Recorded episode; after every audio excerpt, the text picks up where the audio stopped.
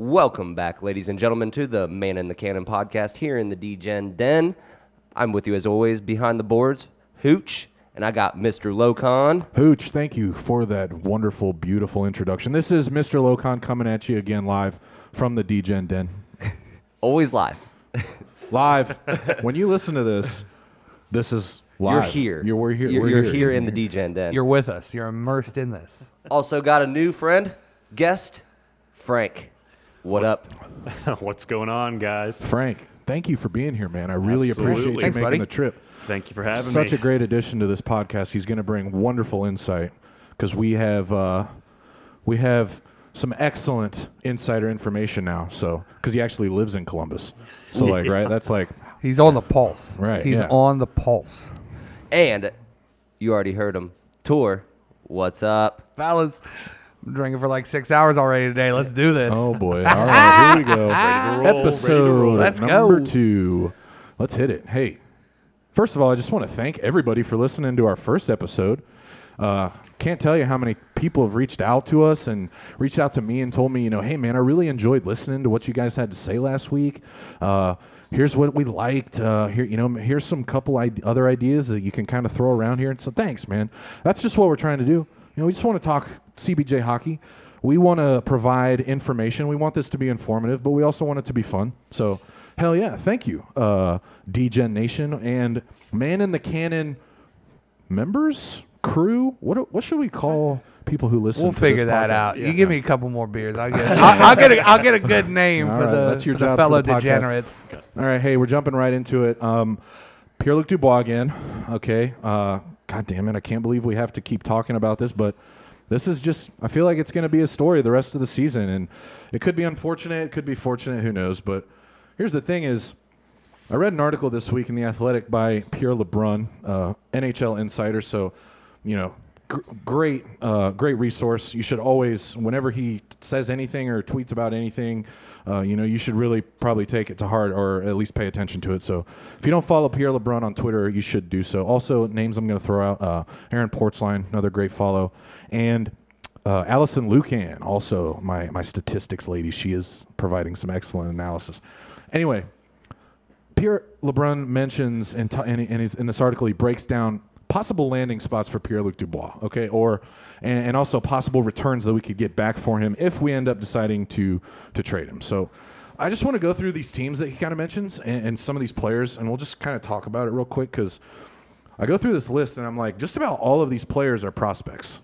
You know, they're all young guys, and it's just like ah, I don't like. Do you, if you're making that trade, are you, are you trading Pierre Luc Dubois for for elite prospects, or you are you trading him for?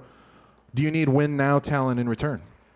You know, that's a tough one because I think, you know, we saw this a couple years ago with, uh, you know, Panarin, Bob. You know, I, you know, we we had this all-in mentality, and uh, you know, I think as fans we respected that, but we honestly got nothing in return. And with PLD, he signs the contract. He Here's the, here's the thing though. Here's here's maybe yeah. Here's here's maybe a little different or a, a kicker to that uh, curveball that you're talking about because Panarin was going to be an unrestricted free agent. He could he could go wherever he want. Mm-hmm. If Pierre Luc Dubois and and if Jarmo thinks and deems it so, if Pierre Luc Dubois wants to play in the NHL for the next four years, and Jarmo doesn't want to trade him, he doesn't have to. but but you're right. Go. I'm sorry. Go ahead. I interrupted you, and I'm No, I'm you an asshole. So I'm sorry. No, you're not. This is this is That's what it's for. yeah. No, that that's a very good point. But I mean, I think I don't know. I, I don't want to compare NBA players to NHL players, but James Harden is going through the same thing, causing shit, you know, team chemistry and things like that. So Yeah. if PLD is not going to be happy in Columbus and we can get a return on investment, I think it's something we're going to have to consider. I mean, Torts is a hard person to play for, and it takes a, a you know a different Takes a mindset. special So mind. if you're not if you're not all you know bought in, look at Ryan Johansen. He didn't really last a whole lot longer. He didn't last So- fucking hardly a Yeah. hardly a week at practice. He's Tortorella sent him on a conditioning assignment, sent him back down. He's like, "Hey man, you're out of here. Get Yeah. get out of here and learn how to learn how to skate or something." Like Jesus. But yeah, okay, okay. So possible prospect returns. Um, the thing is, is it's just like if we do that, it's like here we go, like another another wait and kind of see thing, right? Where it's just like we have to kind of wait then for these prospects to kind of blossom or not. And I just I'm I'm weary of of doing that because of the fact that we don't really have to trade him. Yeah. You know, if you don't have to trade him, then the only way I'm going to trade him is if the return is so good that I have to trade him. Exactly. Right. Otherwise, like, because I feel I feel like Jarmo's holding the cards right now with like other teams calling at least All a little them. bit. All the cards. Yeah. I mean, That's four years, man. That's there's no Like- getting out of that. You want to retire Right. at 28? you know, yeah, you want him? Well, come get him, man. Like, pay me something for him. Give me what? You, give me your best fucking players. You know, like, good lord. So it's just like, all right, all right. So he mentions Anaheim. I don't really care about anybody on Anaheim's team, so I'm not even going to spend the time kind of breaking down that return. But Calgary comes to mind. He mentions Sean Mo- Monahan. Eh, okay. Yeah. I, I feel like it would have to be more than that. Yeah. Sean Monahan plus maybe some draft yeah, picks draft or picks into that. But I mean, I I really think uh, you know Calgary the way they play super fast and super aggressive. I think uh, a guy like that could fit.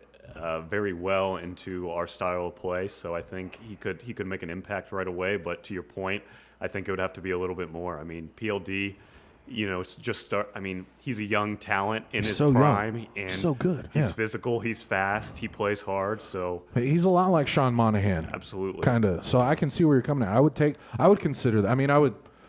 I would entertain that phone call. Yeah. You know, if I'm young, I'll be like, okay, yeah, I'll pick up the phone. Like, I'll listen to that, Sean Monahan. But what about Johnny Hockey, dude? What about Johnny Gaudreau? yeah. I mean, that's that's He. He doesn't play too. center. Yeah, He's not a centerman. So if we trade a center, we would we would have to probably move Jenner back to the center or or, Texier or has Texier. been they've been some, flirting. they've know, been flirting around him there, center so. ice this week. Yeah. So. Um, but Johnny Hockey, I mean, Jesus, I mean, dude's amazing. Dude's a goal scorer through and through. So it's it's a guy we need on, on our team, right? We need So to, true. We we need to score goals, and you know we need to find someone to uh, that we can count on day in and day out. So. I think that's a that's a good one to look at moving forward. and both of these guys are young too. I mean, Oh, yeah. 26, 27. Uh, Yeah. Monahan's 26. Gaudreau's only 27. Um, they still yeah, they still got some years left. yeah, they're in their prime. I mean, this is prime hockey where they're at. That's why this this trade interests me a little bit more than some of these other ones I'm going to mention because of that return. yeah, Um, you know, Sean Monahan's proved himself, and he, he's a fantastic player. He's fast, physical, big, big centerman. So I'm all for that. Uh, if that's how it's going to have to fold, uh, fold out again, you know, like I don't know, who knows what's going to happen, but the Rangers, he's throwing out Rangers, you know, like Panarin. Could we trade him for Panarin? That's hilarious, and that's a story just in and of itself. Uh, but unfortunately, Artemi Panarin does have a no move clause, so he can't even be sent back to the AHL. He is anchored in their lineup for the next seven years. And I unless he, wouldn't unless he agrees to it, and Right. uh, but Yeah. yeah. that would not happen. No, people, we're not trading Pierre Luc Dubois for Artemi Panarin. Okay, it's just not happening. We're gonna cut that off right now before anybody gets any any crazy ideas from what Yeah. we're saying. But what about Kaapo Kakko? I've heard I heard a little bit about the rumblings of that uh, maybe this week. You know, former. Geez, where did they draft him? Number two overall last year, two years ago, last year. Anyway, high prospect, high elite skill talent, young, unproven in the league. Okay, so do you trade him for a young possible star like Kaapo Kakko? Um, I think you would need more in return. Again, like I'm still, I'm st- if I'm Jarmo, I'm still like I need more. Give me something more. I don't need to trade Pierre Luc Dubois right now. exactly. That's Um, that's just how I feel about it, and that's what I would do if I was Jarmo. So who knows? Um, the Kings. This is this one's the most interesting to me. Okay, because we have the Kings are the last team that needs a centerman. Okay, they have so many already, and their pipeline is full of centerman prospects. Okay, that's why the trade like almost doesn't make sense. Like, why would they trade for a centerman? But could you imagine him centering their second line, their first or second line, with also like maybe the line above him was uh, Anze Kopitar coming at, and you got Kopitar coming at you full force on one line, and then Pierre Luc Dubois coming at you on that on that other line.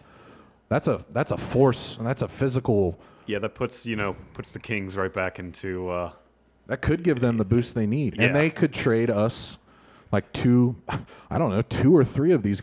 I don't know. I have no clue. Like how many of these guys do we want in return? I'd say almost two at least, and maybe something else. I don't know, but like Quinton Byfield's one name that pops up, and this name I really like. Um, Let me read you. Let's get let's get into some Quinton Byfield statistics. He plays in the uh, he plays in the Ontario Hockey League, or he's did play in the Ontario Hockey League in 2019-20 for the Sudbury Wolves. 45 games, 32 goals, 50 assists, 82 points in 45 games. Okay, now listen. Okay, these kids are young, and this league, these leagues, they score a lot of goals. Okay, it's it's fun hockey to watch. Everybody loves the the Canadian hockey leagues. You know, the Quebec Major Junior League, Ontario Hockey League, Western Hockey League. Uh, all of these leagues are so fun, and that's where a lot of these stars in the NHL come from. So, this kid here, right, Quinton Byfield, he's how, how old is this kid? He is 18, 6'4", 220 pound centerman. He's a tank. He's a tank, dude. I mean, I would entertain the idea of, of including him in a trade for Pierre Luc Dubois, right? Um, that's that's kind of some one of these names that I kind of look at. Um, geez, where's one of the other ones was um, Gabriel Vilardi, another centerman, 21 years old, 6'3", 201 pounds. Uh, he also plays in the Ontario Hockey League, or he did. He did a while back. Played for Kingston, 32 games, 22 goals, 36 assists, 58 points. Uh, he's been with the Kings and he's played in there. Uh, he does have some NHL experience. 10 games last year, or 19, 2019 20, uh, 10 games, only 10 games, three goals, four assists.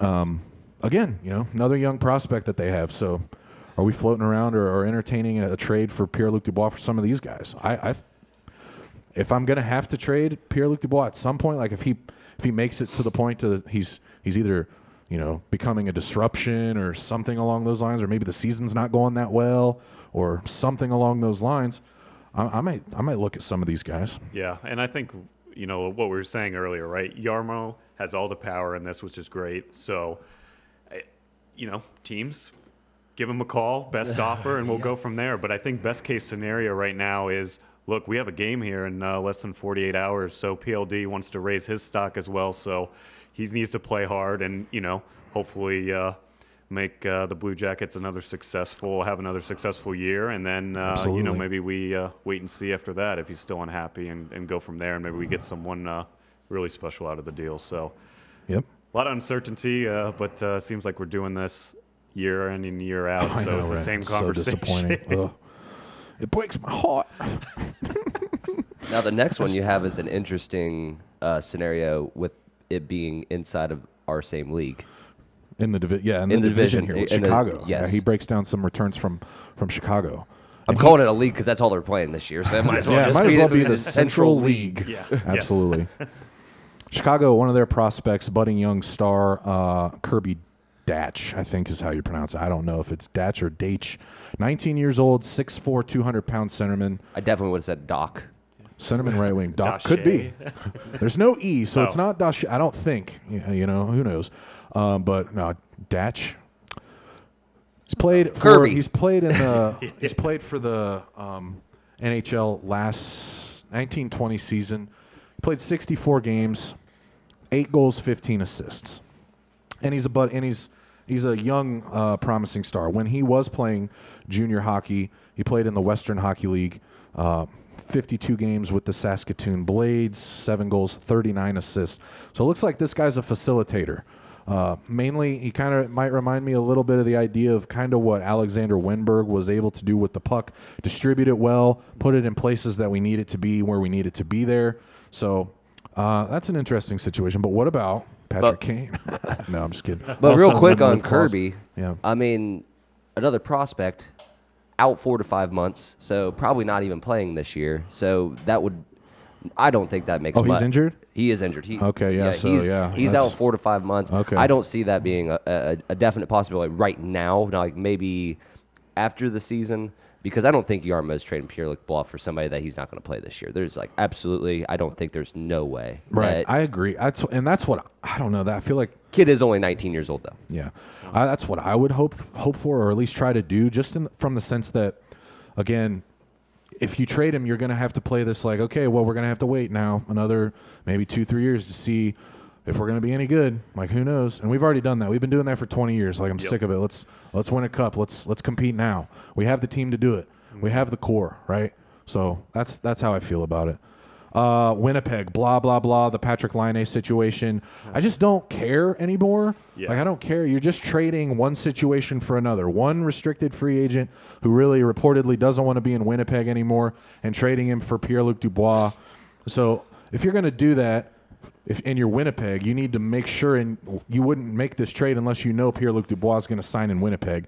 And the same thing with Columbus. You're not trading for Patrik Laine unless you know he's going to sign a contract with the Columbus Blue Jackets. Yeah, We're not doing the Matt Duchene thing again. you Right. know? No, we're not doing that right now. At least not right now. Right. You might try something like that at the trade deadline, like we tried to do, you know, try to make a run for a cup, but not right now. No way. Yeah, I- I'm with you. I mean, when there's this story kind of first first broke, I mean, pretty much early on, and I mean, a couple months ago, it's like, oh man, Jackets could get Patrik Laine. Right, yeah. Uh, I mean, And it's first- kind of interesting to think about. It's like, holy shit, this would be really exciting. And then the story keeps continuing. It's like, oh, another unhappy player in a uh, situation, and uh, uh, it's like you said, I'm just I'm just over it, and until something actually happens. Number two pick in that draft was Patrik Laine. Number three was Pierre Luc Dubois. Like they're both high prospects. They're both elite talent. They're both great players.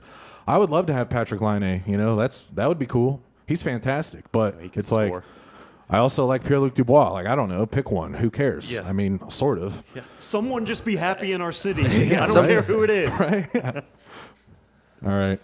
So yeah, uh, I, if I'm if I'm Jarmo, I'm trading for win now talent, and that's why that's why I entertain. I think like Calgary makes some sense to me, but I you know I don't know. But if if if the Kings are throwing three of these prospects at me, maybe like you know who knows. So I don't know. Jarmo's got a tough decision to make over this course of this year, and that's one th- one thing I've been reading too is reportedly, uh, you know, Pierre Luc Dubois has said he wants this to happen sooner rather than later. Okay, so which is just like gas on the fire. Like to me, it's like I really don't want to be in Columbus. Okay, so trade me as fast as you possibly can, and that just rubs me the wrong way a little bit. But it reportedly that's what that's the case. Um, so There are reports that I don't want to go to work five days a week. yeah, I mean, I don't want to do it. I'm gonna tell my boss. I just don't want to be in this club anymore. no, I love my club. Um, so let me ask you, Joey. Okay, then let's let's finish this up here. If you're Jarmo Kekalainen, make the hot take call. What happens with Pierre Luc Dubois by the end of the season? Do we trade him? When do we trade him? And, and what do you think we might get in return for him? That's definitely a hot take. That's a take. hot take, man. we're that we're calling it right here on the pod. You heard it first Yes. from Man in the My- Cannon. This is exactly what is going to happen. Frank, go. Okay, I think Pierre PLD plays about half the season, and we end up trading him for kind of a two for one deal. But uh, I, I think we uh, maybe one prospect, but we get someone in return that is uh, you know already proven himself in the NHL. That is my hot take. Hot takes. Yeah. You heard it here first, everybody. On Man in the Cannon podcast, coming at you from the DGen Den. I am, again, Mr. Locon. Let's move on to our next segment here. Let's talk about somebody who does want to If be you in didn't know. Columbus. yeah. I'm just reminding everybody, man. Oh, you know? for sure, for sure. Let's talk about somebody who does apparently want to be in Columbus, Oliver Bjorkstrand. Oh, love the guy, right? We talked about him a little bit last week, uh, but I think like literally as we were done finishing up that pod. Oh yeah, the day late new- and a dollar short for last week's pod. We get done and like we wake up the next morning and then the deal's done, and I wake up and I see that deal and I'm like, are you kidding me? We just we there was so much information that we could have added. We got it now, though. It's but we have it now. we could have broke it live too. Yeah, Yeah, we Yeah, could have been yeah. coming at you straight from the source, like as it was happening. But no, Oliver Bjorkstrand, awesome. Okay, five year extension, twenty seven million dollars.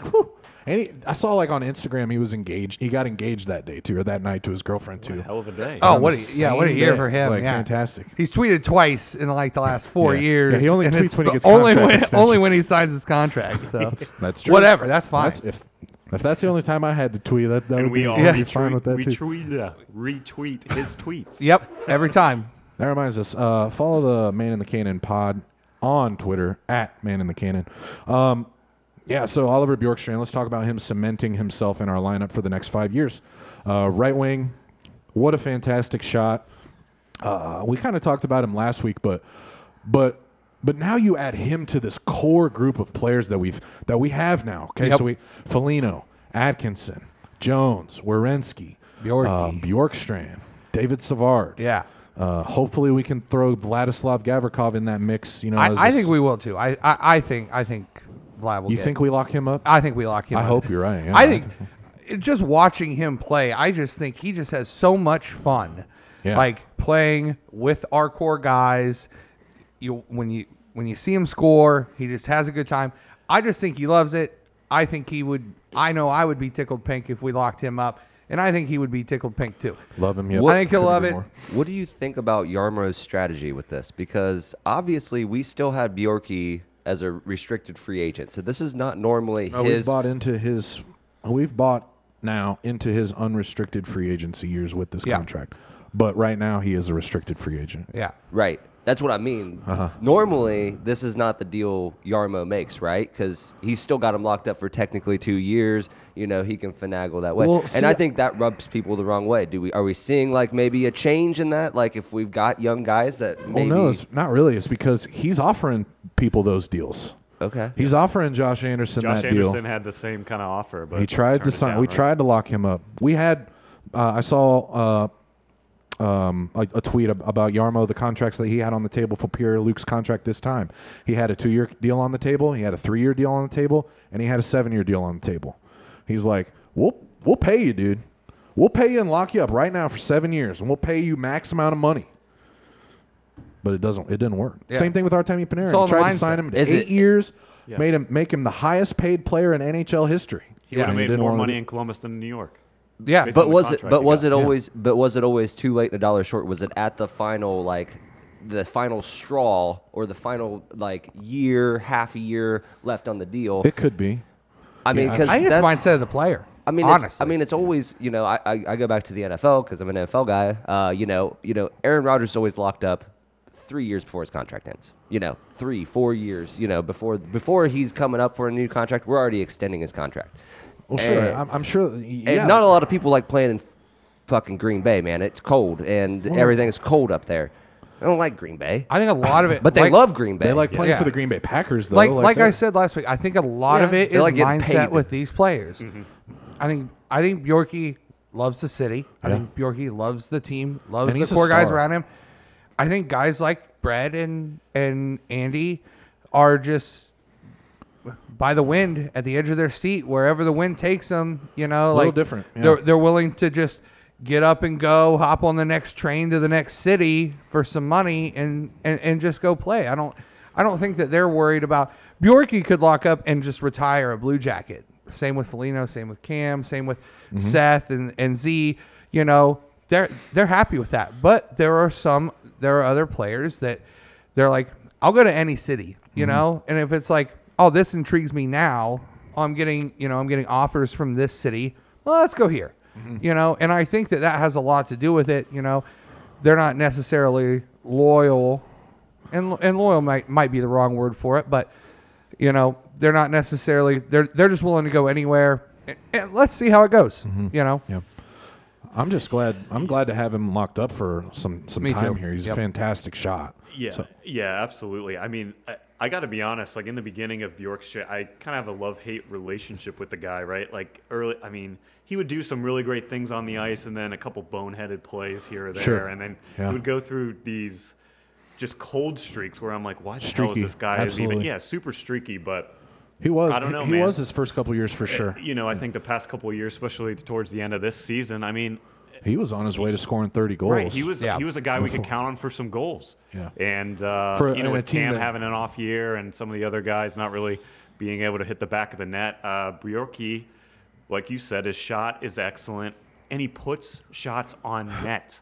He's not missing Yeah. it wide left or wide, wide Yep. right. He's Yeah. putting it on the goaltender. Yeah, he's making the that's how you goalie work for it. Yeah, that's the thing, and that was what I. That's that's another thing that I always loved. It was like I had confidence that if he had the puck, the goaltender at least had to, to work to block the shot. Oh yeah, you know, Oliver Bjorkstrand's coming at you now. right? If Exactly. he's got the puck. Goalie's on high alert. Right, exactly. And, and I love that. And I, man, Yeah, he's talented. He's a I- gr- he's a great addition. every Great hour that we get closer to puck drop on Thursday is just Puck's dropping Thursday. Oh, I'm so ready. Yeah. Man, this is gonna I'm be excited. awesome. I'm excited to watch these guys play somebody other than the other side of their team. Right? They've been scrimmaging each other, and that transitioned perfectly into kind of what we wanted to talk about next, and that is some of these inter squad scrimmages that they've been having during practice. Right? Um, we're trying not to look too far into this, right? I don't want to be like, oh my gosh, Mikhail Grigorenko's looked fantastic. He's gonna he's gonna kill it this year in the NHL. Like who knows? Like nobody has a clue, but we gotta we gotta take something away from it. I mean, they are playing NHL players. I I don't know, and it's camp. You know, if you want to make yourself a name, you gotta you gotta bring it during camp, and you gotta look good in front of John Tortorella. So they score the final score the other night. Uh, game was streamed. If you didn't have a chance to, to catch it, I got to watch most of it. Nine to four final. So lots of goals. Lots of guys putting in putting in pucks. Bjorkstrand's had a hat trick like twice in these scrim- scrimmages. Foligno's had a couple hat tricks. Like everybody's having fun. It looks like kind of, but they look they look kind of tired maybe a little bit. They're they're running ragged right now. It's camp. Torts is running them through that grind of his camp. You know how hard The famous uh, Tortorella. training camp. Yeah. I don't know. Did they do the mile this year? Or the six minute mile? I don't uh, think he they put he put him they he put them through some absolute conditioning. Oh, yeah, they- I saw that's some their pictures thing, yeah. on Twitter, and these guys were just all keeled over. What I mean, it's towards uh, Yep. a shortened off season, shortened season. He's like, you know, we got to get these Condensed. guys ready. Yeah. condensed. Yeah. He's like, they were we- talking about gotta that do what you being gotta do. condensed this year um, on a different podcast I was listening to, and they were talking about how it's kind of like the uh, like the Canadian Hockey League, except without the breaks. Right. You Yeah. know? Yeah, Yeah. yeah, Yeah. Yeah. It's Because almost because that's how that's how the Yeah. NHL is trying to sell it as like, oh yeah, it's just like we're just we're doing it like the Canadian Hockey League. Like, no, you're not. You're doing it like you're crazy. Like, there's literally no breaks. You get a day off. Nine to four final. I have written down here. Grigorenko looked good, so he has looked good during camp. Uh, I actually think I saw him in pairings to or in line lines today. I think Portzline tweeted he was getting some looks up on that first line on the left wing. Uh, but you know, we're not again. We're not making any assumptions here or saying anything in particular. They're just, I think they're just looking at all of their options, obviously during camp, seeing what they have in all of these guys. But one thing I am going to look into though, and why I wanted to bring this segment up is because I feel like goalies are a little bit different, and you guys are going to find out throughout this pod that I have a weird thing for goalies, and I just love You have a talking about the way goalie they play. that's for I sure. do. I sure do. Uh, so Korpisalo gives up nine in that game, and Merzlikins gives up four. Okay, again, probably not. I don't want to make too much about it. I'm not sitting here saying that Korpisalo is terrible and he shouldn't start for the Blue Jackets, but Elvis Merzlikins also in that shootout, perfect in the shootout, saved all five shots. Korpisalo gives up three out of five. Now, that being said, during that shootout, Korpisalo went against like some of the elite scorers from the Blue Jackets. I think he went against Cam Atkinson, Pierre Luc Dubois, and Max Domi. All three those are the three guys that scored on Korpisalo during the shootout. Okay. So, you know, take it for what it's worth. But again, if I'm looking at it, I'm just like, he's just kind of looked a little bit shaky to me, you know? And so I don't know. And then an article comes out today from the Athletic by Aaron Portzline about uh, his week, his yearly article that breaks down the the rankings of the NHL goalies. He anonymously asks general managers and coaches in the league to rank all 31 starting goalies from first to last. And it's put- amazing that he can get 31 Yeah. GMs to call him back on, on doing something like It's really cool to see that, Yeah. and like, because you're like, wow, this is coming straight from these guys. But they keep it anonymous, obviously, so they don't Right, yeah, yeah, so they yeah, don't yeah. ruffle any feathers. But they had Elvis Merzlikins listed in there, at like I think number thirteen, or like right in the middle of the pack, somewhere around there. And they were talking about how this kid's. One of the coaches said this kid's going to win a Vezina at some point in his career. Like the the league is high on Elvis Merzlikins, if not higher on him than I am. So I don't know. And we didn't think that was possible, ladies and gentlemen. yeah. You don't because you love don't get much higher than than the four of us on him. I love him so much, and I just so okay, Frank. Let me ask. I you. don't want to make too much out of it, Logan. Also, Logan. Also making everything out of it. yeah. I got the I got the thing here with like uh, an emoji that's like you know like oh yeah I told you so like oh shrugging shrug your shoulders or what how would you describe this motion right here to Shrug. listeners? No, that's- Bosa that's shrug. the- yeah, it's the literally hands- the Bosa yeah, shrug. Joey What's it Bosa. called? the Bosa, the Bosa Oh, shrug. the Bosa shrug. Literally, Yeah. all the people that listen to us right now are in Ohio, and they know the Bosa shrug. Okay. We're Bosa shrugging right now. Oh my God, we thought We knew what they and our fans in LA. they are what we thought they were. We are what they thought they were. Um, Elvis, though, I, I'm not. I'm not trying to make too much out of it, but I'm still saying that like the kid is going to start this season, baby. I don't want to make too much out of it, but I had this plan beforehand. One threw a party in the county jail. The prison band was there, I mean, how can you just not get excited about what's happening with Elvis Merzlikins right now? I mean, he's going to have a fantastic year. I think he's going to take over the reins as a starting goalie, And it, maybe sooner rather than later. I, I mean, you look at last season, right? Obviously, Corpy was having you know an All Star. He, I mean, he got uh, he got voted also to the All Star Yep, he before was he an got All-Star hurt, right? Steady, steady yeah. Eddie. Yeah, and uh, you know Elvis. Obviously, we all remember the uh, uh, his uh, first couple games as a Blue Jacket was uh, uh, very, it was uh, against very, Pittsburgh, very too. concerning. Like, oh, well, there goes our season. Frank's, then- Frank's, I remember- Frank's remember searching at for good game. words to say that aren't like just. Frank, do you remember that? We were at that Chicago game.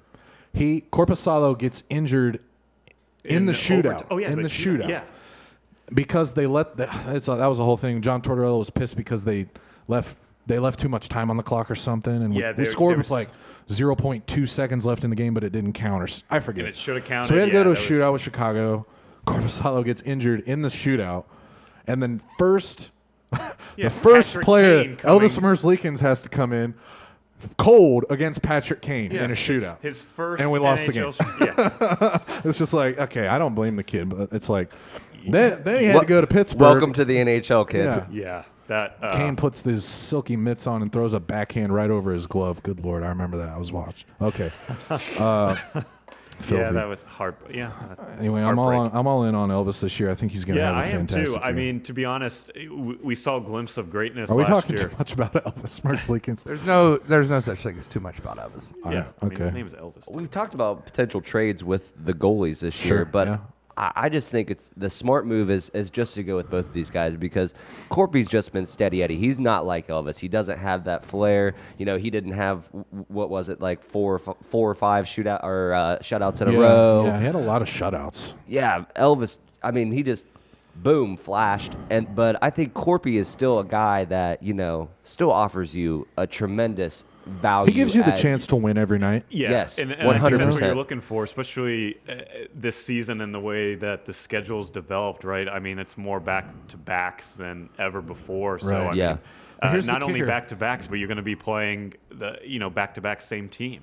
Here's So- the here's the wrench though, because it's interesting to think about. Because I, I read an article that brought this up, and it kind of I didn't think about it that way. And we've been because we've been talking about the Blue Jackets as a tandem, and that or the Blue Jackets goalies as a tandem, and that's what Tortorella has described, and that's his plan generally. But it's like I read an article that says like, you know, what if what if uh, Braden Holtby playing for the Canucks or something?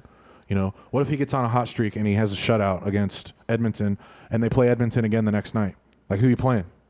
You're Right. probably playing Holtby again.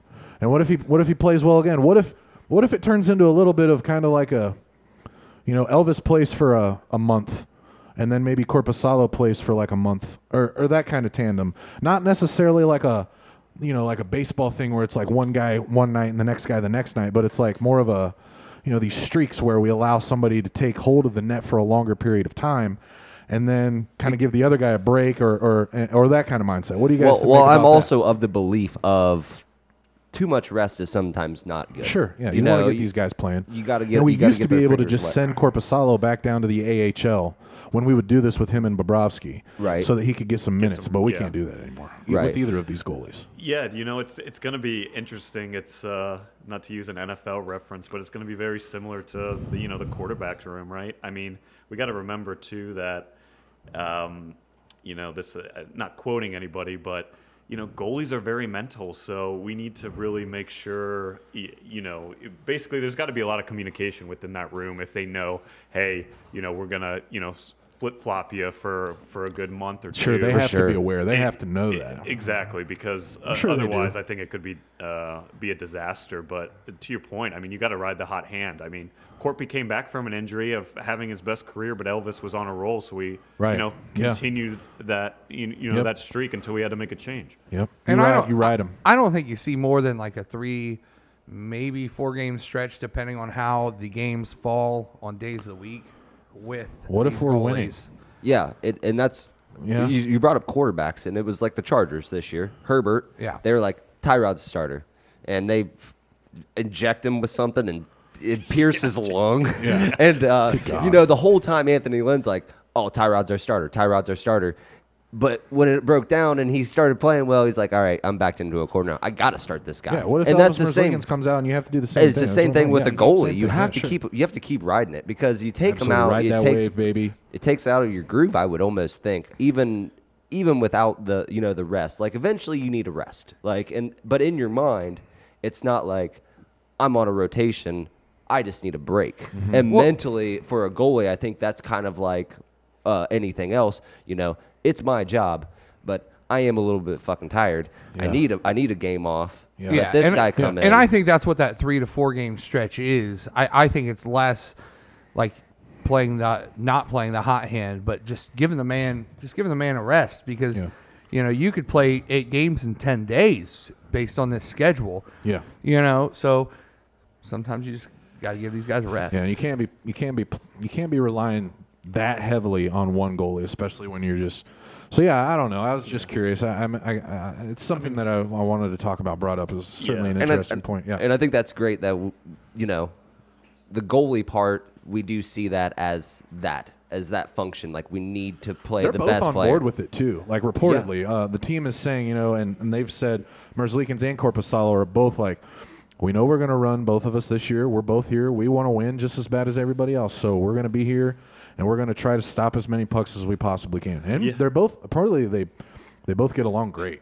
yeah. Yeah, and I mean, obviously, that's that's very important. I mean, I think so. Mr. Locon, you said this earlier in the segment, and I think you hit it uh, right on the head. Is I tend to do that. every once in a while, humble brag. But uh, yeah, Humble brag. So I, I think whoever we put out there, I, you know, I, I think we have a chance to win. Which Mm-hmm. years past we definitely could not say that, right? Uh, so it, it'll be interesting uh, to see. We couldn't do it with maybe our backup. You know, we, Yeah. all the years he was a good backup. Curtis McElhinney backing up Bobrovsky for years, but not not like this. No, not like not this, where two you have- like number ones. We have two number two one number one goalies. Like Curtis right McElhinney was a backup goaltender. Yeah. In the NHL, yeah, Yeah. like career backup, Yeah, like I mean, he's good. He's yeah, good, but he's not a number one.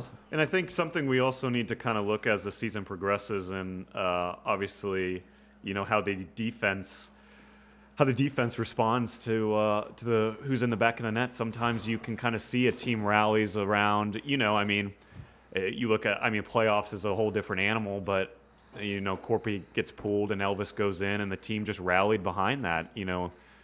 Uh, in that win against Toronto, so be, uh, almost lost us that game. You remember that? They, we gave up. Toronto scored like three goals with like two minutes left in the third period to tie it, to take it to overtime. yeah, and he got pulled, right? And then he got pulled. I, th- I think. They- I can't think remember both exactly. goalies got pulled at Yeah. different times in that Tortorella, series. he's like, yeah, I don't care. You're out. Okay. And so- also, uh, Corpy did have a game where I think he almost had like 175 saves in that. Oh yeah, Five they, over- I keep overtime, forgetting. so- God, Yeah, it was kind of ridiculous. So let me tell you the story about about that. I had to work, so when I when this happens, when I have to work late and the game's on, I turn my phone off, so that because I always record the games, so I can get back and watch it on my own time and not get any updates like from somebody. Oh man, hey, did you see that sick goal or did you see Don't the text Mr. Yeah. Locon Don't during text- hockey games. Absolutely, thank you. Can't state it more or, or highly enough. you have no idea who he is, but don't text Yeah. him. Okay, but so I shut my phone off and I get to the, I get home about s- I forget like six thirty. So I started the game, and it was an early game, so the game had started at like four, I think, something like that. And so I get to the end of the third period, and it was tied against uh, Tampa Bay, and my DVR cut off cut off the recording right there, and I was pissed. I was like, "Damn it! Who win? Who won?" Now I got to turn my phone on and you know, just find it on my phone and see who won. Boring. Like I don't want to just turn on my phone and be like, "Oh, we lost," or "Oh, we won." But I ended up turning on my phone and it was like currently in the fourth inter overtime intermission. I was like, "What the hell?" Turned my TV on. I was like, "Oh my god, they're still playing!" it was like eight o'clock. The game had been on for almost five hours, or maybe even longer. But yeah, crazy, dude. They played five overtimes last year against Tampa Bay Lightning, and then Just, type in some. I think for the extra overtimes, just take one more person off the ice. Just keep doing it until it's until do it until it's. Until it really is just a shootout. no, it's just goal. No goalies. Just go goalies. goalies against goalie. goalie one on one. One on Are you one. not entertained? I need to be in charge of the NHL like that. The We got it all rules. figured out here, Gary Bettman. We do. Gary Bettman just follows made the just pod. made the sport ten times better. And you don't have to have 175 goals. You can get them off the ice a lot quicker. Right. It's it's it's a health thing. It's a, yeah, it's a health thing. Pitch it as that. But uh, anyways, So, so the Blue Jackets signed Del Zotto to a professional tryout at the beginning of camp. Uh, Michael Del Zotto, veteran defenseman, played with John Tortorella or for John Tortorella with the New York Rangers when he was like 18 years old, just starting into the league. So, kind of has a little bit of a history with Tortorella. Um, reportedly, they bumped heads, obviously, just like he did with everybody while he was in New York. Uh, Tortorella, that is. But he's back. We signed him to a one-year, two-way deal, so he is grass ain't always greener. yeah, absolutely. So we got him. We got him for a year. Um, and this is an interesting sign to me because, right, our defense is kind of kind of locked up, at least a little bit. So we got Jones Werenski locked, set in stone. Savard, Gavrikov, second pairing, abs- you know, another stamp on that. Um, but that third pairing, who you know, now we got we've got like four or five names that are going to run through that third pairing. I feel like throughout the beginning of this season, we're going to try to figure out who's going to take reign of that third pairing. We have Andrew Peeke, Dean Kukan, right? Scott Harrington's still here. He'll, he'll eventually. I think he's coming up. He's going to be like one of the longest tenured Blue, Blue Jackets in Blue Jackets history. Crazy, and he's been like very regular, mediocre. He hasn't been ever been like that good, but he's No, it's like reliable. the it's like the cat with nine lives. I feel like. yeah. and, and I think that's what I kind of like about him. Yeah. you know, he's just he's been there, but he's been reliable. I've never ne- we have other defensemen that just absolutely show out, sure. but as far as Scott Harrington goes, he has just been. We put him in there, and he, does does, what we need him to defenseman do. things. Yeah, he does what we need him to do on the Right. third pairing. exactly. So Nothing special. Yeah, nothing no, great. No, No. he's. I mean, he's but that's why I like him found where his he home is. on the third line, and Yeah. a- a- you know, it's the the thing about the third line, and I think this is why we sign a guy. Uh, I'm gonna, what's his name? Uh, Michael Del Zotto. Yeah, Del Zotto. Yeah. Thank you, but. Um, you know, if if someone has a bad game, Torch is going to pull you. I mean, Yeah. Torch is going to pull you, and he's going to mess with the pairings like he does until he finds what he likes, and you know, he'll he'll ride the the hot pairing until uh, he, you know, Yeah, he's going to flirt around in minutes with the all probably all four of these guys, uh, and then you also got to throw in and consider like Gabriel Carlsson, former first round pick of ours, uh, young kid who they were real high on early, and then they kind of lost some faith in him, and he's been in the minors now, and but apparently had a really good season last year with the Cleveland Monsters, so they're looking high on him again. But yeah, this third pairing is going to be interesting to watch develop throughout the year. But here's my thing with Michael Del Zotto, and I think uh, Aaron Portzline brought this up, and I think it's a really, really good point. And I want to touch on it because what it does is he's he can play the power play. You know, he can quarterback the power play. So what this is going to allow us, I think, is it's going to give the power play, the first power play unit, a chance to keep Jones and Werenski both on that first power play unit. That way, we don't have to split them up, put one on the first power play unit and one on the second.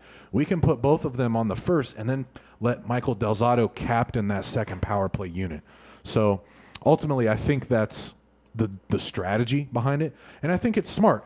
It might maybe give us somewhat of a decent first unit power play. Um, mediocre. Hope. Can we just pray for like a mediocre power play, or maybe just a little bit better than the absolute worst power play in the league? The past like two years straight, it's been terrible. Yeah, it's uh, and hopefully, uh, well, I, I don't care who scores the goals, but hopefully we can count on some people rather than Seth Jones and Zach Werenski uh, to be some of our top goal scorers uh, for this upcoming season. So I I'm agree not gonna. with you. I'm not gonna mind if Zach Werenski wants to be our top goal scorer, but it's like. That's not what you really want. No, you don't want a defenseman being your top goal scorer. Not you know, we talked about it last week, but we need Cam Atkinson to be our top goal scorer. We need our elite core to be elite. Okay, so that's just the way it is. We're gonna move into hot ice. hot ice. That's right, hot ice. I heat up the ice cubes. It's the best of both worlds. Hot Ice guys coming at you live again here from the DGen Den. Sorry, we're not live. I keep thinking we're live, but we're not live. This is a podcast. It's being recorded. Uh, but Hot Ice, right, where we give you nothing but hot, fresh takes here in the DGen Den on the Man in the Cannon podcast. First one I got for you is steaming. Zach Werenski wins a Norris Trophy before Seth Jones. Tell me I'm wrong. That's hot. I I want to tell you you're wrong. As you've said before, Mr. Locon, they they they've been favoring the goal scorers, the the point getters. You know, Yeah. eh, uh, as far as defensemen go, um, is it right? I think he wants a beer. Where he's like, uh, He does. He's Yeah, he wants a beer for a beer. Yeah. Okay, We're passing the beer along. Uh, but you know they're, they're favoring the goal scorers. You know the guys that get assists, the guys that get the points. You know it, it just so happens. Why? Oh, it's frustrating. It is frustrating. I think it's a media thing too. Um, I don't I don't know why, and this could be completely just uh, there's no scientifical analysis behind this.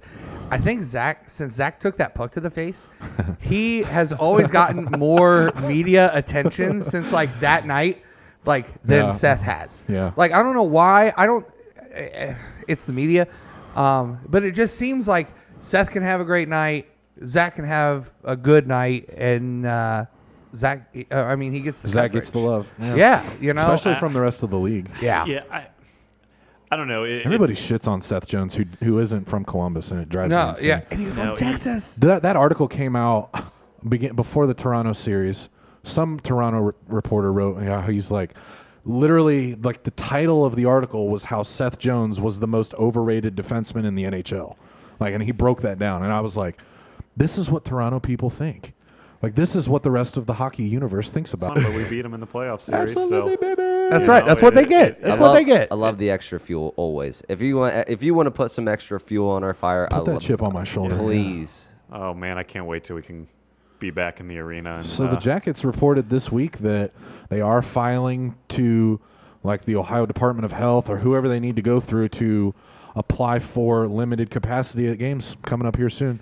One of the few teams that are going to be able are trying to do that as of now. So hey man, maybe we do get a chance to get back in there and watch a couple games. It makes you wonder what the price of a ticket's going to be. Like Yeah, I mean, I actually. I actually called my ticket guy because uh, I had season tickets for this season, and then they came out and they said, "Oh well, as of right now, you know, our plan is just to roll over your season tickets to next year, or you can get refunded." And I'm like, nah, I like money, so go ahead and refund me. If they let Uh-huh. fans Mm-hmm. into nationwide, then I'll just buy single game tickets, you know, yeah. and then we'll I'll worry about season tickets when they go back to a But full it's like, 82 what if game these games season. are like fifteen hundred dollars to get into? Then I'll watch it at home or in the DGen den. yeah, I don't know about the uh, student rush anymore. Yeah, yeah, right, yeah. That fourteen dollar beer at Nationwide doesn't compare to the nineteen dollars for thirty beers that I get at the gas station. What if? Here's my thing. What if? Uh, what if the Jackets make the playoffs? We make it all the way to the Stanley Cup final, and there's only, you know, five thousand people allowed in the building, and the ticket's twenty thousand. Well, then I uh, okay, well Mr. I don't Mr. have that Mr. money I'm anyway, going. so Mr. I'm going. I've you always- and I have had a pact for Yep. I think about six or seven years now. Absolutely. And we said we don't care when and where the Jackets make the Stanley Cup Finals. We're going. I if mean, the Jackets we gotta win go. a Stanley Cup, I will be there in person to watch it. Okay, that's just a fact. If it's in Winnipeg, if it's in Montreal, if it's in Vancouver, and there has a, a chance to win the cup, I'm there. Okay, don't care. If I got to sell my house, so to, so be it. Don't really care. they make more houses every day. so. They make more money. They print more every day. So, uh, hot ice. Who's got my next one? Who's got a hot take for me?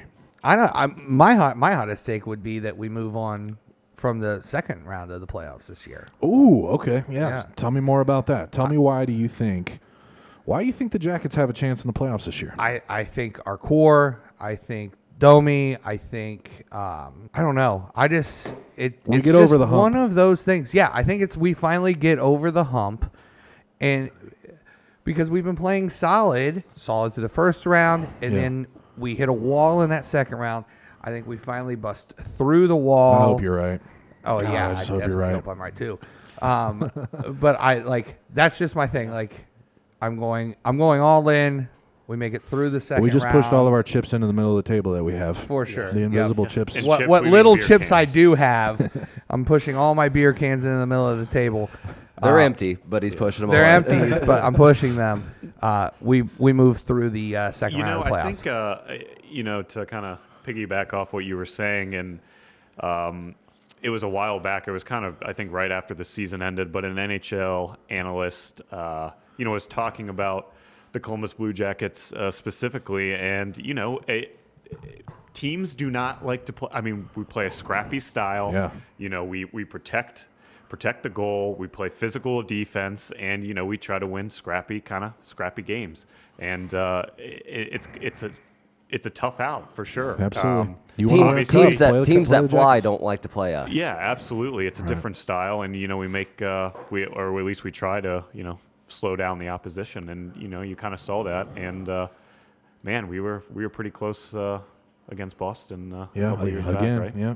My hot take uh, piggybacks off of this. So uh, we broke down the Central Division in uh, in last week's episode, and we talked about how we had both Stanley Cup final teams Right. uh, in our divi- in our division. Yep.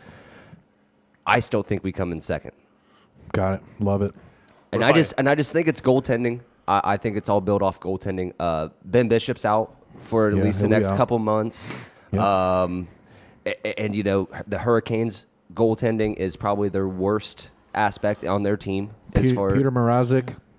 Eh, average. eh, yeah. So I think Corpy could go there and start day Yeah, one. abs- oh, that's uh, yeah. Absolutely. you know, you know what I'm saying. So I think those are the three big. And the Predators, I think they're just getting old. Um, you know, uh, they they I think they lost their goaltender. I think they're going with uh, Jari this year. Juuse Juuse Saros. Saros, Yeah. Saros. That's right. Well, that's the starter. That's the starter. For Nashville? Yeah. Yeah, right now. Yeah. I think- I think I think they're rolling with I Juuse think- Saros. Okay. I think. I mean, that's fr- from what I've seen. Yeah. So um, Who knows? yeah, I don't know. It's a it's a different Predators team that uh, than a couple years ago when they were at the top of the top of the conference. So Yeah. Hot ice, baby. Liam Foudy leads the NHL in shorthanded goals. Let's talk about steam and takes. So here's my here's my thing is they've been working Liam Foudy on the power or the penalty kill. Tortorella's been saying how they want to look at him there because the kid is lightning fast. Okay, Super fast. young kid out of London, uh, Ontario, and he's just uh, it's I don't even know how to explain. He's like a getting shot out of a cannon. But you put him on the penalty kill, right? Maybe he if he gets a puck tip, then it's off to the races, man. You know, mm-hmm. and that's what you need on that penalty kill when you're down a guy, and you have the ability to put somebody out there in the front who maybe can get a deflection and then chase the puck down. Then you know maybe you got those defensemen on their heels. They're skating backwards, trying to get to the puck. Foudy snags it up, gets into the zone. Maybe ha- maybe he has some looks this year. I'm going with Liam Foudy. Leads the NHL in shorthanded goals, baby. Going to be fantastic to watch. I'm rooting for him. like the breakdown there because obviously on the power play the opposing team is being super aggressive.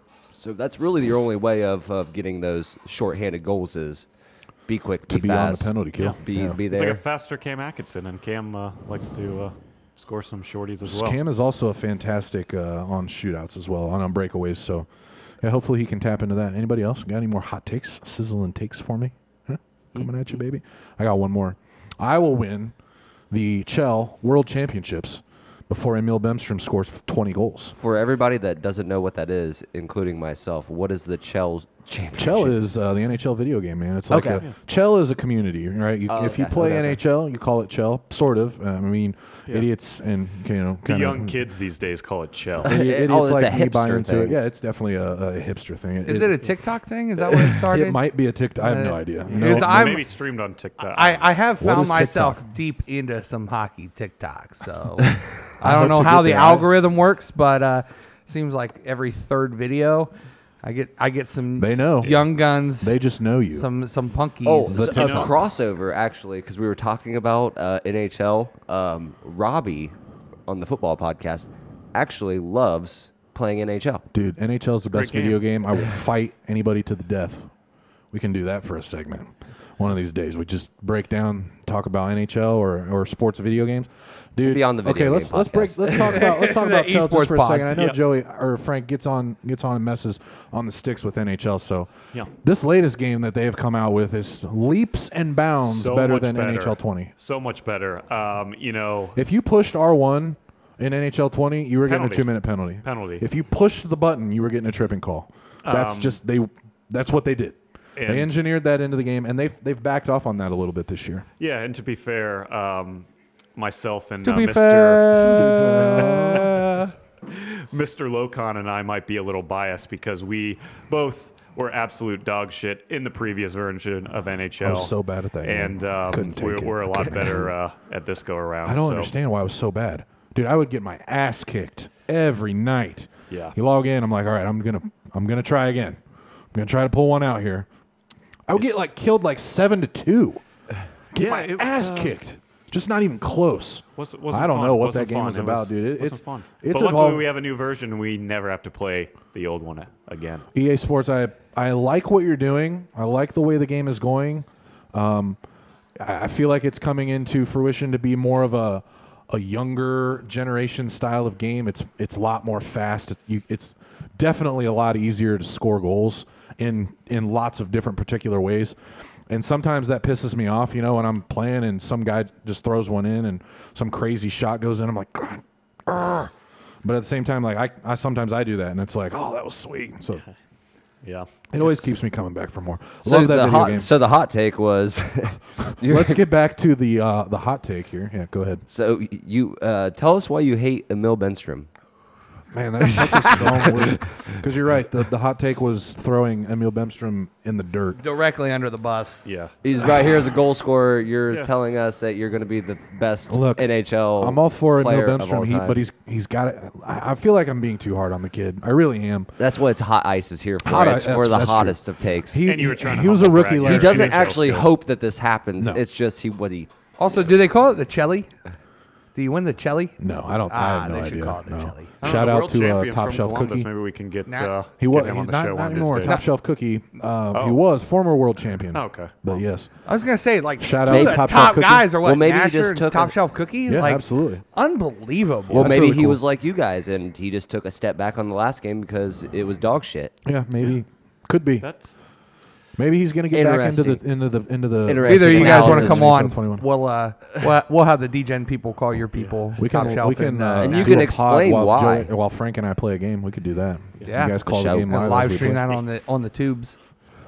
Now is NA No, real quick, real quick? Is NHL fun to play with like another person to have like two people on the ice at the same time? That's the probably the most fun uh, couch co-op game that you can play sports wise. absolutely hands down. I mean, Because like football is insanely like It's hard like, to It's do. hard and it's uh, not football is fun. just not can't do fun. it. You It's- feel like you have to You can like play. force You it can to, play like, against one- each other, kind Yeah. of a Oh, little yeah. bit more easy. But NHL makes it f- five people or six people on the same team. You know, you can and they make it easy to do. Like the old wow. LAN parties. Yeah. Like, you just get like yeah, you could have six of you six- guys, six, six guys bros on the together. couch, come over and you guys, you know, and they do that. You know, they have tournament. E EASHL has tons of tournaments like that. It's a lot of fun, man. It's a really cool game to play. So I, I always got to give a shout out to my my NHL squad. If you don't play NHL and you like video games.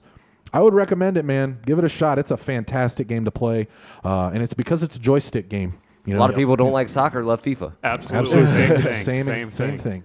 Thing. All right, Emil Bemstrom. Why do you hate him? I don't hate him. I, I just I feel like It's not- it's he's not just way more shady. confident in himself than anything, I guess. That's true. Maybe, maybe it is. No, I, I just he's he had a he. All you hear about this kid is his he's coming in with this wicked Ovechkin one timer or this wicked Ovechkin slap shot or you know one of these things and. And I just you, you watch him last year, and he's he's given so many opportunities, especially on the power play, and he's lining up there on the left circle, and he's getting those looks, and he's firing wide, he's firing high, he's just not really that close. Now, I keep talking crap about him, but he had 10 goals. So as a rookie with 10 goals, that's that's a pretty. If if if I was going to score 10 goals my rookie season in the NHL, I'd be fine with that. But the thing is, is that's not what we need from him. You know, we need. I need 20 goals from this kid. I need him to score me some goals, especially on the power play. That's where I want him to play uh, and have that definitive role is on the power play. Yeah, no, I, I mean, I can't I can't argue with him I, or, or argue with you, but uh, I'm going to throw another hot take out. to kind of Absolutely. counter. Uh, yeah, make it sizzle. But uh, Bemstrom has a breakout season this I- season, and I here's love it. why. I look, you know, a lot of hype with this kid, right? You look at his shot, and when he unloads on it, it's wicked. Yeah. I mean, it's it's an Ovechkin esque type of shot, and you know when he lines it up and gets a hold of it, I mean, he, it's going to go past anybody. But Yeah. to your point, he needs to just put it on net, and I think. Uh, you know, he's a rookie. He's still, you know, growing pains, learning the NHL speed. And uh, to be fair, we uh, To don't. be fair. Uh, To be fair. To be fair, Oh, yes, I love that. but, uh, you know, it's not. Uh, eh, maybe if we had a Panarin, you know, that is throwing these uh, darts of passes for, you know, really good one Yeah, we got to have somebody put it on his stick. Yeah, I mean, mean, yeah. you know, one of uh, passing isn't our uh, our strong suit, and uh, hopefully, uh, maybe a Dome or somebody on the power play can get him the puck and really unload these one timers. That's it for hot ice, ladies and gents. Uh, moving on, our next segment here is we're going to call this one "What the hell is icing?" You know, uh, New gonna- segment. New segment. Trying it out here. We're gonna maybe talk about something new to the game or interesting to the game that a lot of people might not know about, or we're gonna try to incorporate this as it pertains to strategy during a game as the games play out this year. So, and we'll use examples from like you know because obviously this is going to be a weekly podcast. So from the week that we watched maybe something comes up and this is pretty much going to be on me because i don't know a lot about hockey.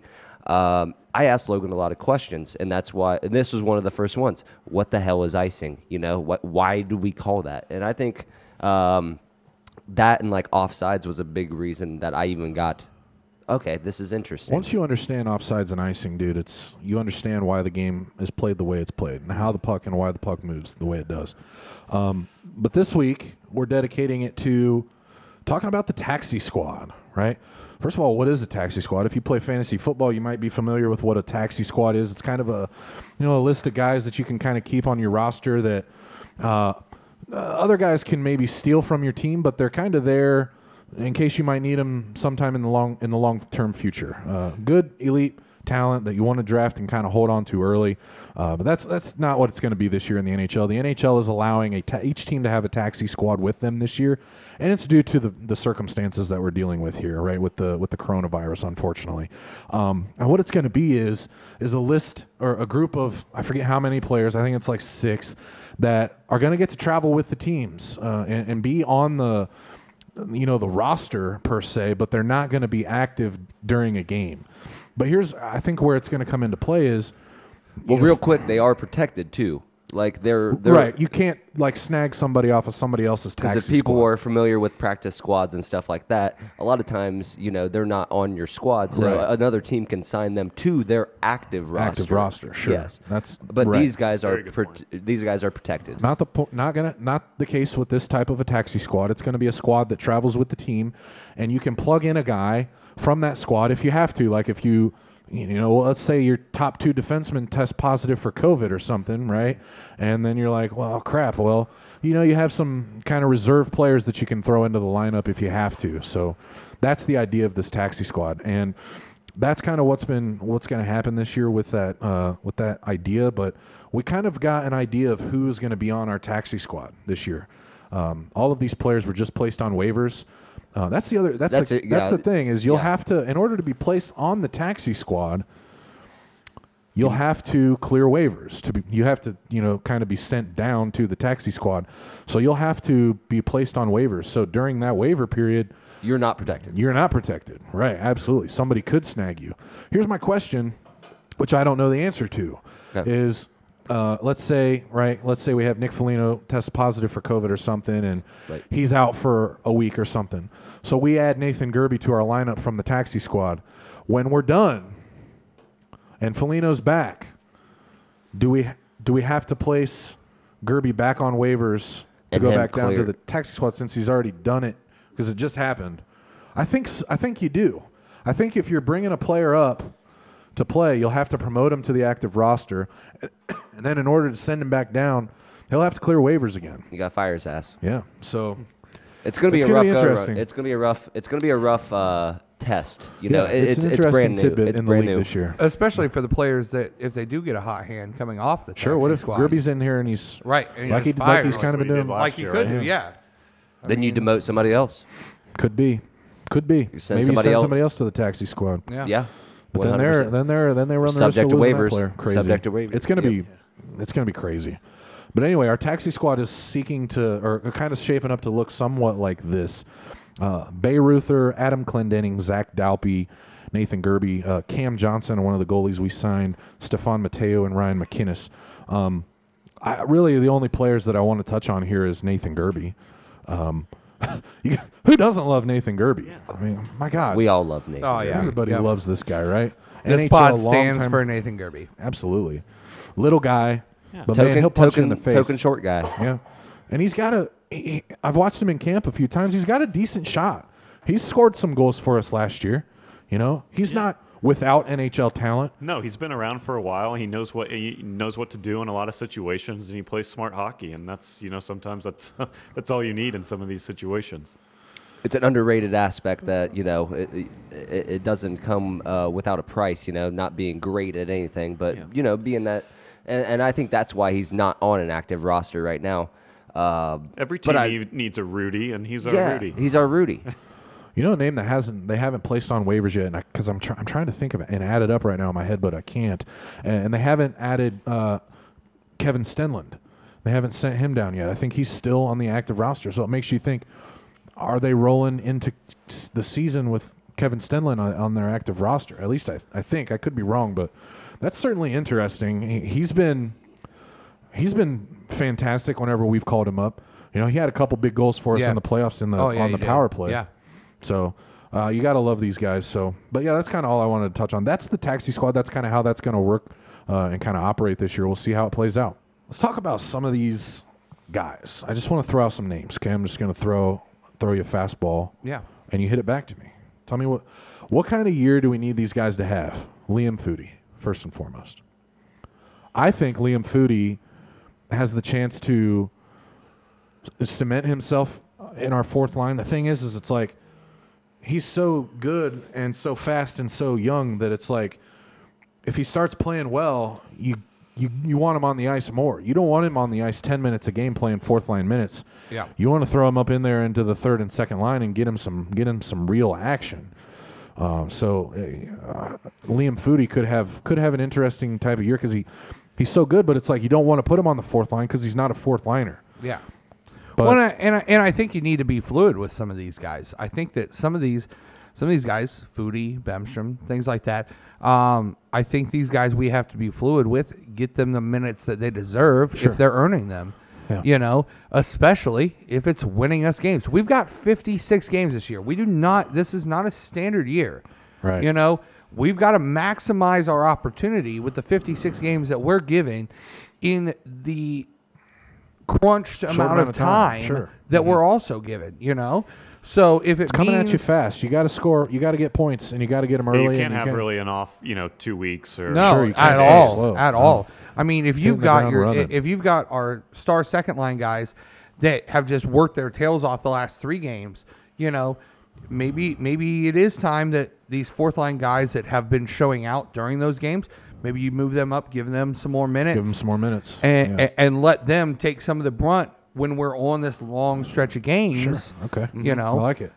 well, you you asked what what we're looking to see out of these guys, so I don't think it's out of the question to think he can't work his way up with in front of you know looking at the Jenner, uh, Grigorenko. You know, that, that's just a popular name right now. He could always you know suck when he when it comes to actually playing Sure. actual games. Yeah, and so then you- to you not throw think that he guys can like this in, yeah, maybe. to jump up to the to the third line is not outside of the question. I think that's what he, I think that's what we need him to do this year is you know score in the fourth on the fourth line and work your way Yeah, up. and I think we, you know, we've seen it time and time again, especially with Tortorella at the helm. Uh, you know, these in-game adjustments. I mean, you know, the lines are announced. We're all, I mean, and he's changing them Oh, he's there on changing the fly. I mean, he's not yeah. afraid to.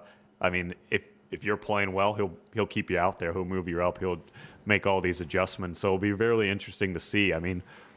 Torts is pretty high on on Foudy, I think. Absolutely, and I think as he and I- should be. As he should be. Yeah. Like you said, he's fast as hell or fast as lightning, brah. Uh-huh. Um, uh, we've talked But, uh, about we've talked about Emil Bemstrom. We won't touch on him anymore. Riley Nash, okay, fourth line centerman. I just find him to be incredibly boring to watch. Like he's just, I want him. To, I need him to score. He doesn't score. But Torts is like, oh, I love Riley Nash because he gives us what we need. He's a vet, and like solid down the middle, solid defenseman, and like defensive centerman. I'm just like, ugh. Okay. All right, I cool. Get it. All right, yeah. cool. They're not going to score for two minutes. Cool. Get off. That's exactly right. Yeah, I don't know. Maybe Foudy helps him uh, open that up a little bit. Maybe Eric Robinson has himself a little bit of a breakout year. Another big guy with with incredible speed. I just Riley Nash. I need more out of Riley Nash. Right? He doesn't score goals. No, he just seems like a body out there sometimes, and I get pretty frustrated with him because, like you said, he's I I, I, I don't know what he's what's his. Uh, What are you is he doing? Trying, I might get- is he trying to trying to, shoot. score goals? I or- honestly might get more hyped when he does score a goal or than anybody else, or even when he gets an assist, because like I don't expect that. You know, like he's out there on the ice, and. I'm like, oh, here we go. And then you know a play happens, and he and he either scores a goal or makes an assist or something, and I'm freaking out because like I expected everyone else on the ice that at that moment but him to do it. So So the last Right into this the last segment here, microphone, let's let's talk about let's talk about these two games coming up at Nashville, and then uh, let's also add in the two games coming up at Detroit because you know we're going to do this weekly. We're going to talk about the games that we're going to play uh, coming up, and we're going to talk about the games that we've already played that we haven't talked about yet. So we haven't t- played any yet, so we don't have any to talk about there. But we got four games coming up on the road two at Detroit, or two at Nashville, two at Detroit. So let's break down some of these upcoming games that we got here. We're going to start the season at Nashville, two games in Nashville. Coming off of that, we're going to Detroit for two games. So, uh, Frank, I'm going to turn it over to you real quick. Tell me, what, what do you think's going to happen in Nashville? Yeah, you know, I mean, Nashville, w- Nashville and the Jackets, they always seem to have close battles. Now, this is going to be interesting, being the Central League that uh, you know we'll play them multiple times, usually on a regular NHL season. Right, because we usually only play them twice play a 'em, year. yeah, once or twice. I know last year we, I think we only played them once, and we ended up winning three to two or four to three. One of those, uh, you know, a close, tight knit battle. Now, I, you know, Nashville, I think had a disappointing year. I mean, uh, they lost in the opening. Uh, the same round we were in, but they lost to Arizona, uh, the Arizona Coyotes. So, Yuck. you know, they're they're going to be they're going to come out firing. I think. Uh, did, did they name a starting? And Patrick Rinne and who else is the Pekka- goalie? They're- I Pekka think they're going with Juuse Saros. yeah, that's I- what I heard I think too. that's who they're rolling with. So, Okay.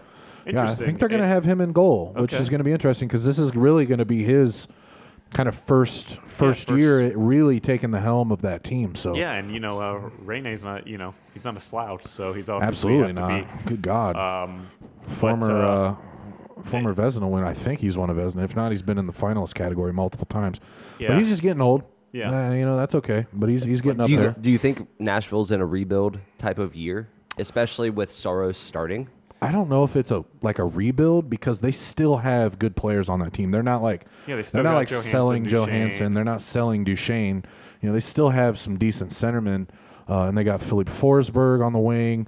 Um, so you know, they still have some really good guys. I don't know if it's a rebuild, but I just feel like they had kind of a strange sort of down year last year. I do think they're going to be decent. Yeah. You know, you could expect this is a team that went to the Stanley Cup final a few years ago. Yeah. Uh, I think what like five or six years ago. I can't, I can't remember, but I don't even think it was that long ago, to be honest. I, so they're they're there. You know, they have the ability to have a decent squad. So I don't know. I'm interested to see kind of right out of the gate how we square up against Nashville. I think it's going to be a good game, good test. yeah, and I, I'm kind of glad we're you know starting with Nashville, right? I mean, I think it's uh, uh, two league contenders right off the bat. So, like you said, we kind of see how we match up. I mean, Yeah. I think. Uh, uh, our styles are, are very similar, um, and that's why I think every time we match up against them, it's a tight knit battle. So I mean, I, it, it easily a one goal game. I, I see it. So Dogfights in Nashville.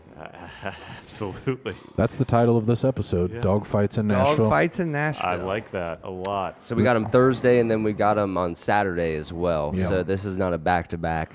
Uh, Who do So you do who do you who do you expect to be in goal for us? You know what I'm saying, bro. Cue the music.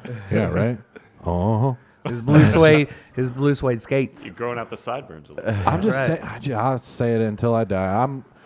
I'm playing Elvis Merzlikins, um, but who knows, man? You know, who who knows what John Tortorella is going to do? He could roll with Merzlikins uh, Thursday night and then roll with Korpisalo Saturday night, or or the opposite. Either way, I don't. I don't try to get in the mind of Torts. It's No, that's a absolutely danger. not. That's a dangerous. it's a dangerous place. That's It a is, it dangerous is. place. I think one factor too that uh, it, it's going to be interesting, and obviously it's not th- this game in particular, but as the season goes on, I mean, you know, you kind of talk about home ice and really tough places to play, and obviously with uh, zero capacity to potentially limited capacity, you know, Nashville.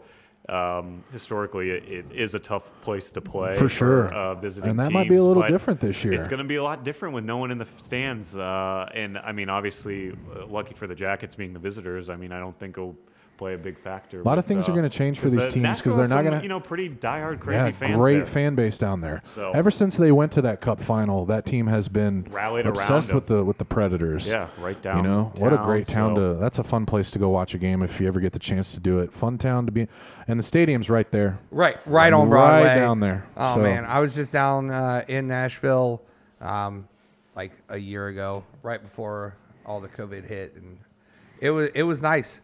Like I was really standing cool. on, I, I was standing in the upper deck of uh, Jason Aldean's bar, and you just look over, and there's the arena. It's like And let's it's go to like, a game, wow. and then afterwards we're on Broadway. We're on. We're literally just on Broadway. Like there's literally there's a lot of probably no better setup of arena to downtown area. It's really than, cool. than Nashville, except for you know? Columbus.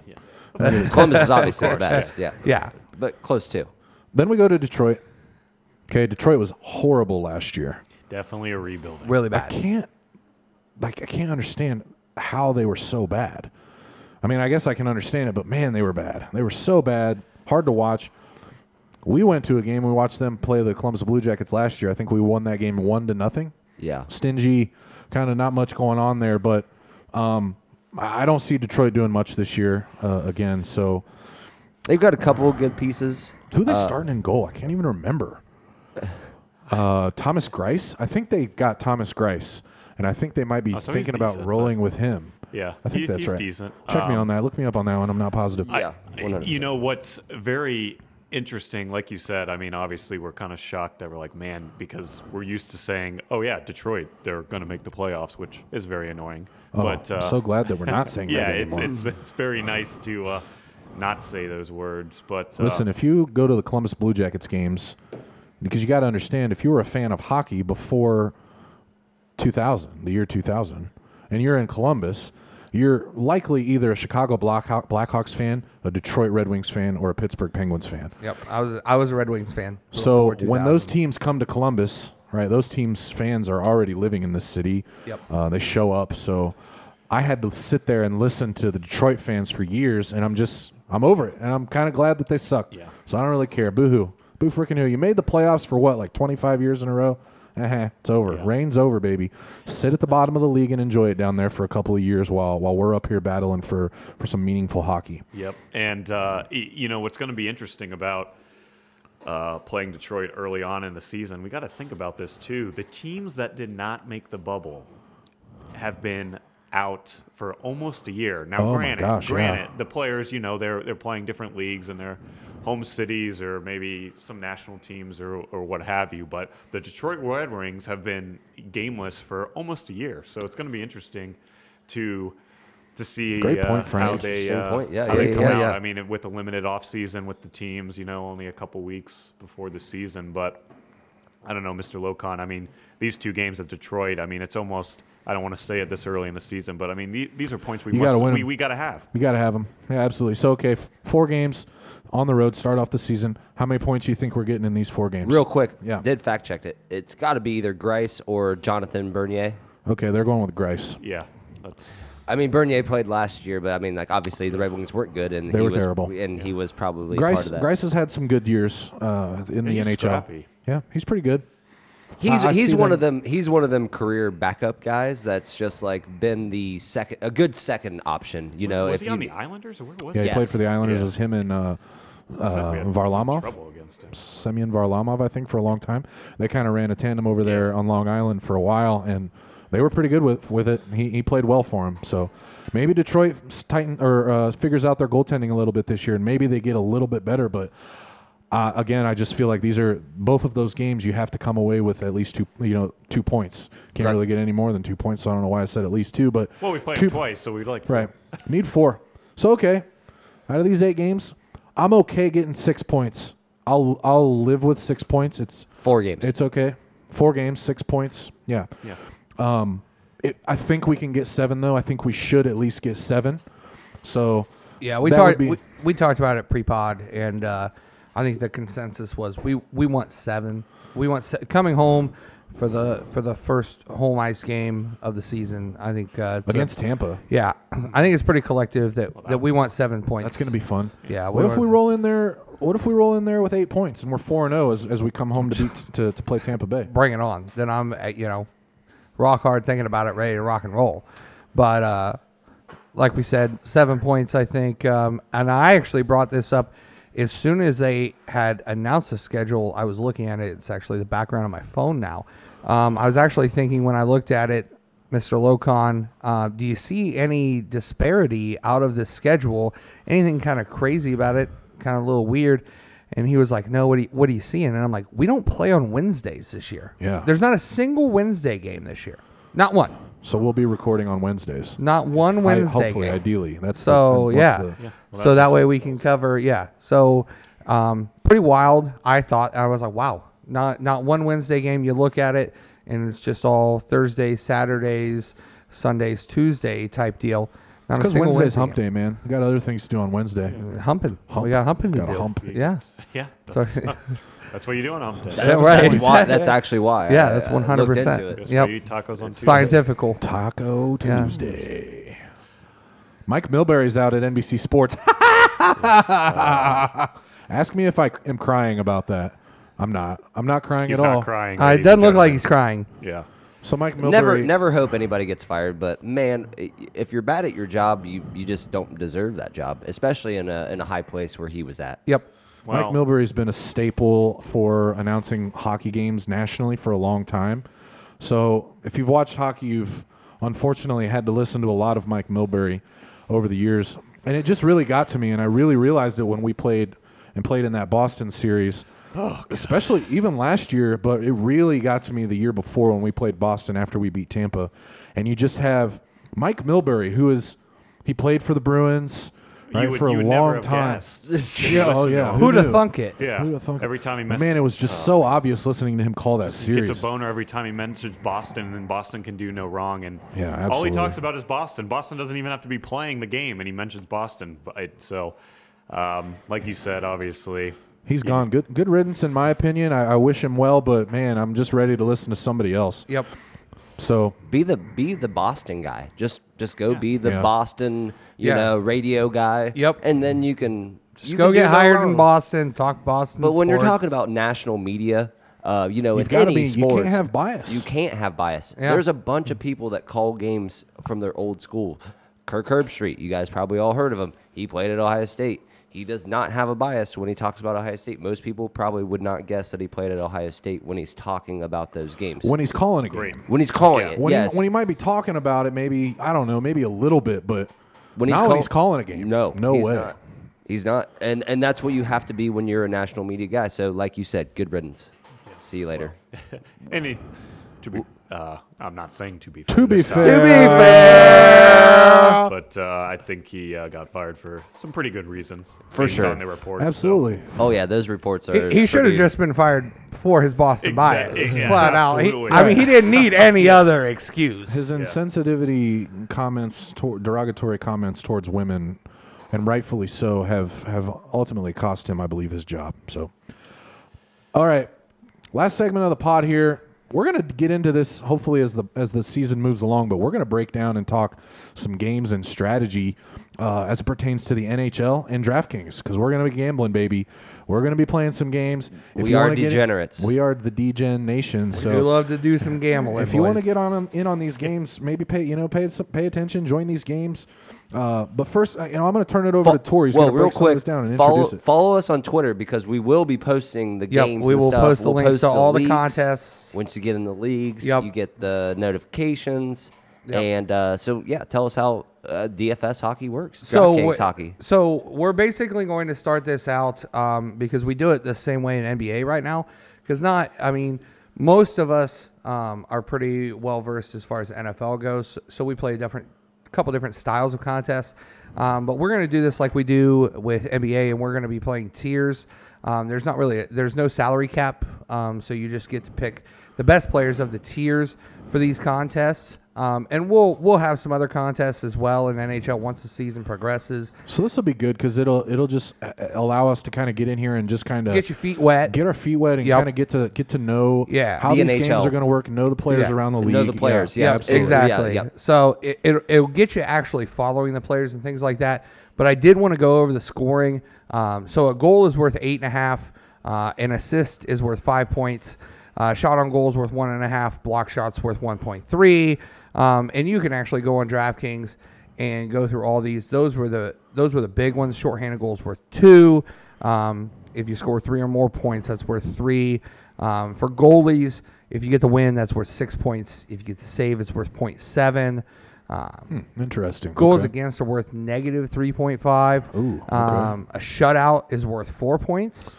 Uh, overtime loss is still worth two plus or plus two points, and 35 plus saves is worth three points.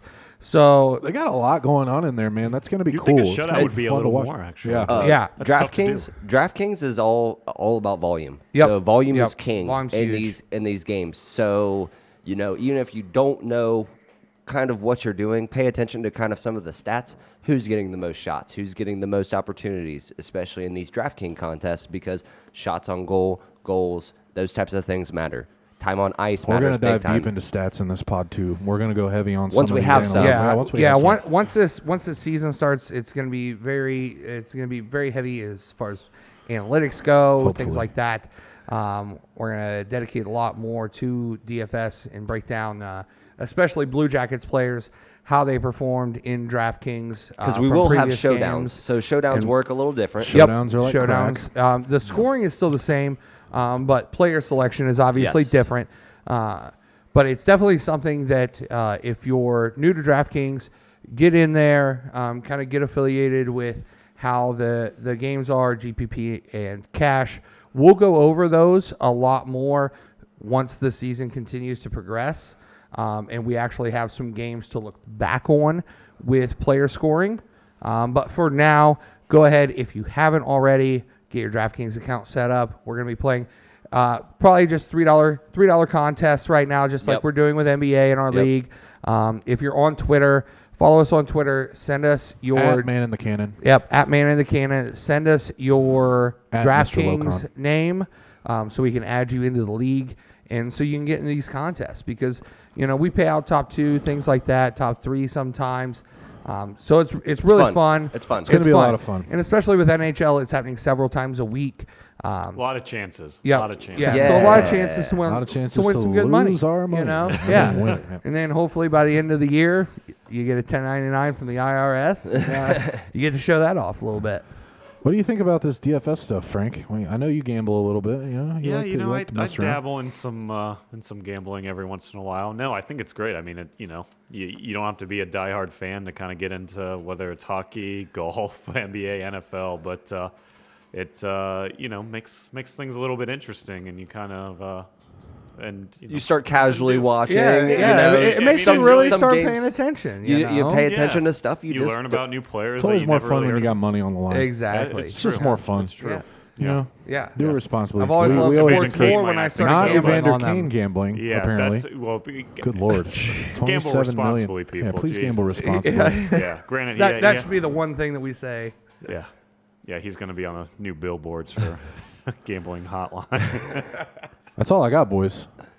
all right. Thanks for listening to the second episode of Man in the Cannon, guys. We'll, we'll Puck be coming drops at in you less again. than Puck drops 24 Thursday, hours. twen- uh, a couple days from now. So Yeah. we're actually recording on the 12th, uh, Tuesday, and we drop the puck Thursday. So coming up here, man, I'm I'm stoked. Hockey's going to be on TV. Yep. Can't I'm wait. Ready. I'm ready for it. I'm ready. I'm, I'm gonna watch any game I can, even on Wednesday night. Yeah, oh yeah. You know, obviously, we're gonna have contests tomorrow night as well in DraftKings. Uh, so yeah, so it'll be super nice. To get Let's some get it, gambling boys. in. Yeah. yeah. Let's Let's get get it. it. Signing off for the night. Thanks everybody. Tune Thank in next week. Man in the Cannon podcast live as always from the DGen Den. I am Mr. Locon signing off. Everybody have a wonderful evening.